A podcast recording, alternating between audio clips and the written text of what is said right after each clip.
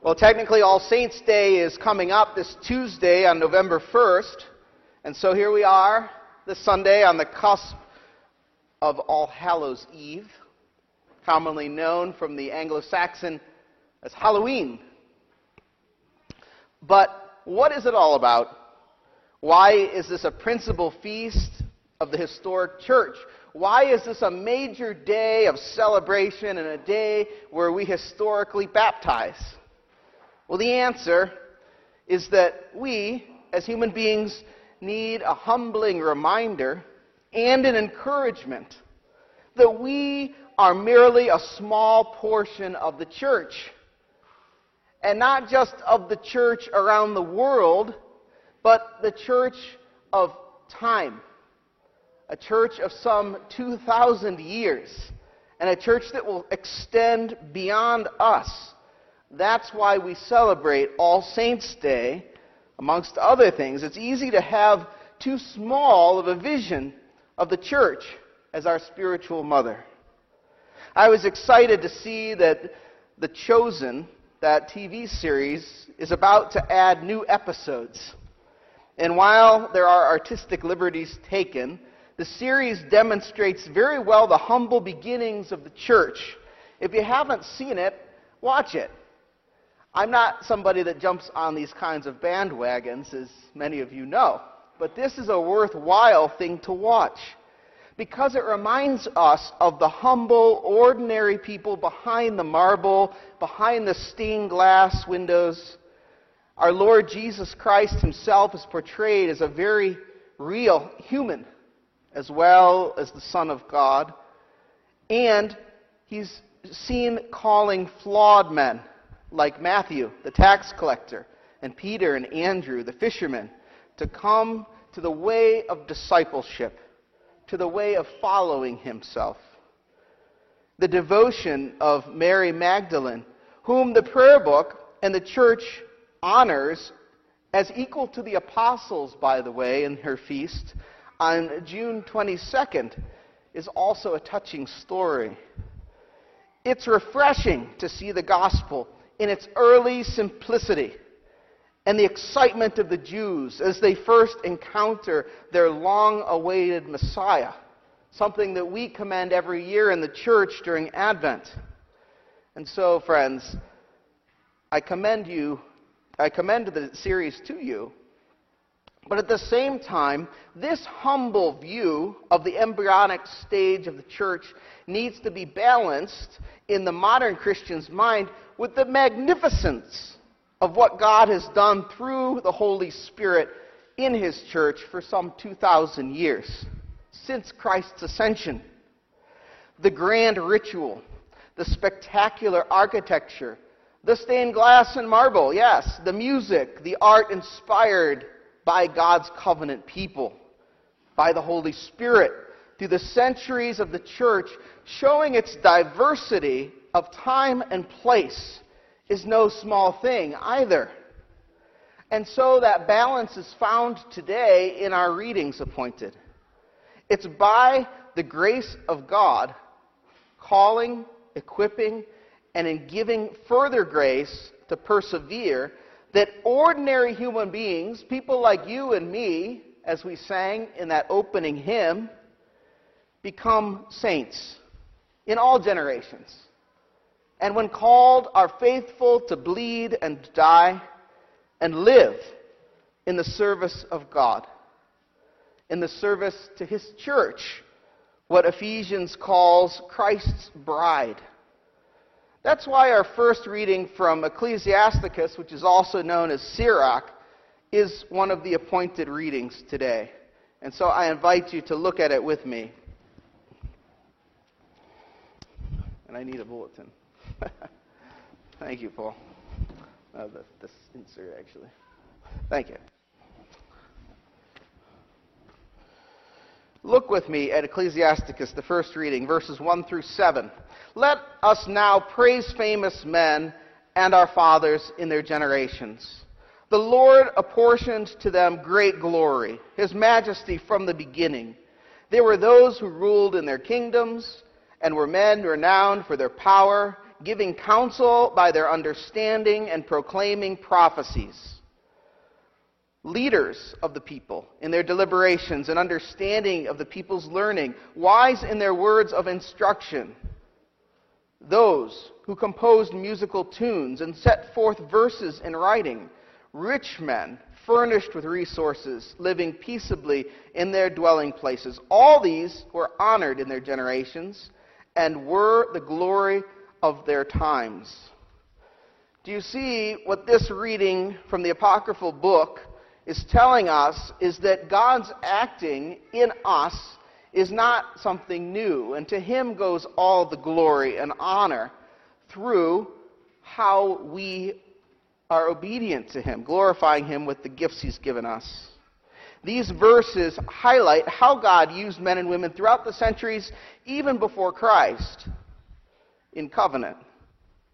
And the reading from Revelation reminds us of the same thing that at the end of time, and currently now, we will be gathered around the throne. Look at Revelation chapter 7, verses 9 and 10, particularly the beginning of our New Testament reading. After this, St. John writes, I looked, and behold, a great multitude that no one could number from every nation, from all tribes and all peoples and languages, standing before the throne and before the Lamb, clothed in white robes, with palm branches in their hands, and crying out with a loud voice, Salvation belongs to our God who sits on the throne and to the Lamb. Friends, men and women from all nations and all peoples will stand around the throne of God. There's a special place, Scripture tells us, for the martyrs who have shed blood in tribulation, in persecution for God and His church. And so it's entirely appropriate and good that baptisms are done here on this All Saints' Day. Because in baptism, God pours out His grace from the beginning as water in the lifelong process of salvation. That it's justifying and making the child or adult acceptable to God by faith and sanctifying and making that person also holy in faith as a new Christian. In baptism, we are counted part of Christ's own and have been given the Holy Spirit. That's Scripture's promise to us. And having baptism on All Saints' Day reminds us that as Christians, we have a destination. You have a destination. And Adelisa, whom we baptize today, has a destination, a final destination of glory with the saints of light around the throne of the Lamb. It also reminds us that as Christians, we have a charge to keep, an important charge to persist in the faith, to proclaim the faith, to bring others to know and love Jesus Christ as their Lord and Savior. Finally, good news from, the Gospel of Matthew reminds us that the world, what the world sees and values, is not usually what God sees and values in human beings. The world typically does not see the poor in spirit or the humble as those to value or emulate, or even a way to be happy. The world does not see the meek, those who are quiet but strong as valuable. The world does not typically see those who hunger and thirst for righteousness as people to emulate, although on occasion it sees that. The world does not typically see the pure in heart, that maintaining a singleness of heart devoted to God, is something to value. And yet, Jesus values that and promises happiness with it. The world does not see peacemakers as people who are great. And yet, that's who God values. The world does not see being persecuted for righteousness' sake as a good thing. Sometimes even the church struggles with seeing that as a good thing. And yet, Jesus says, such are supremely happy and blessed, because that's what the Greek word here, makarioi, means. Happy, eternally contented, and blessed are such people. The poor in spirit, the meek, those who hunger for righteousness, the pure in heart, the peacemakers, the persecuted for righteousness' sake. How can such people be blessed? How can such people be happy? Well, because it is in such circumstances that they see God clearly. It is in such circumstances that the Father provides their every need.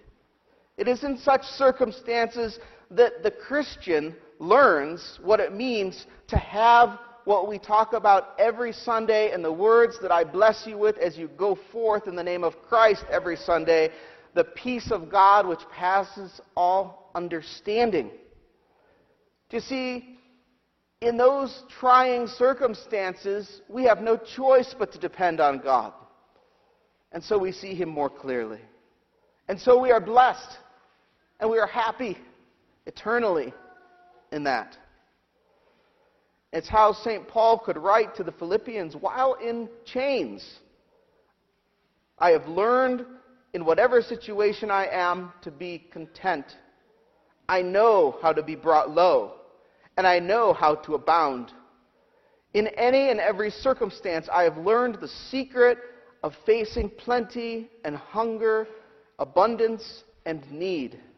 Notice St. Paul there is talking both about the lean times and the rich times, because both have their pitfalls, both have their temptations. He finishes, I can do all things through him who strengthens me.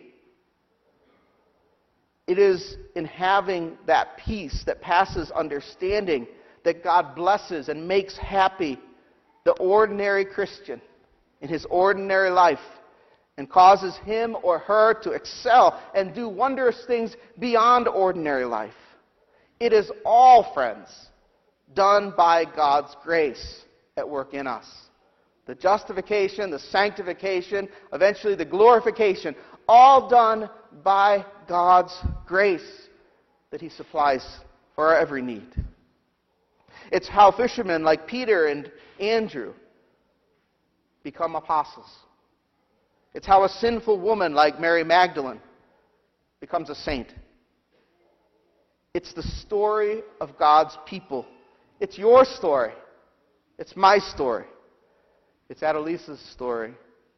All the saints known and commemorated are all the saints that are known and are commemorated throughout the calendar year are not the ones we're celebrating today, but the ones we're celebrating today are those martyrs and saints, big S saints, those whom God has brought great glory and we should emulate throughout, throughout the year that don't have their own days, that don't have their commemoration because their deeds are known to God alone.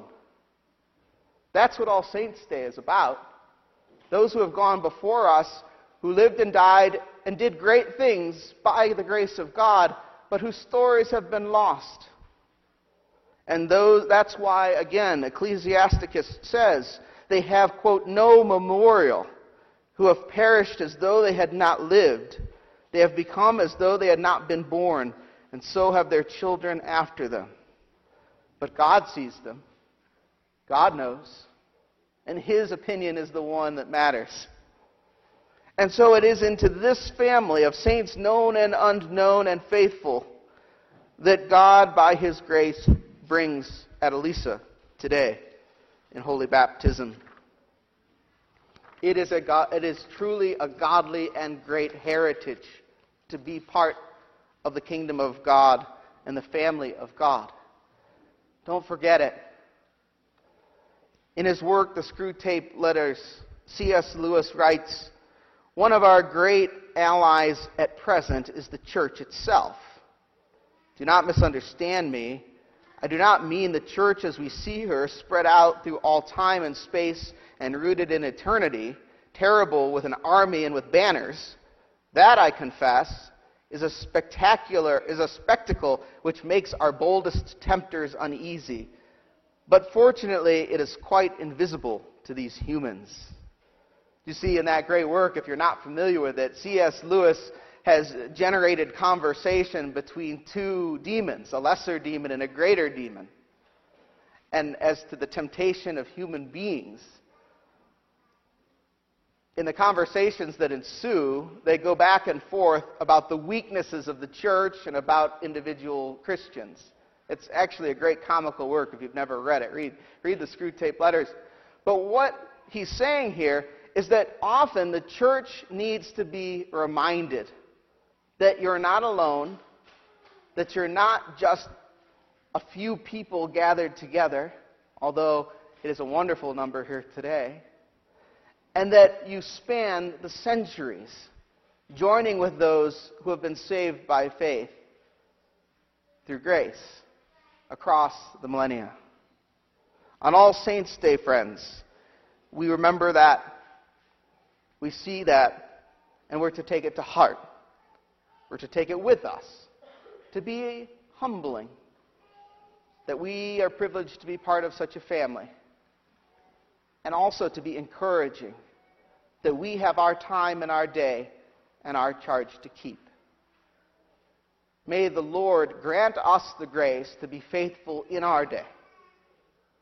And may the Lord grant Adelisa the grace to persist as we will pray to the end of her days as his own daughter. On All Saints' Day, we remember this. Let us pray.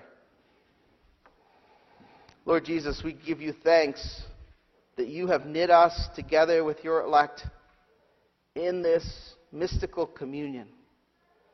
We ask, Lord, indeed, that you would pour out your grace upon each of us today, that we might walk forward doing the works that you have prepared for us to do, praising your name, proclaiming your gospel, and being further refined by you to see the day of glory. In the name of the Father, the Son, and the Holy Spirit. Amen.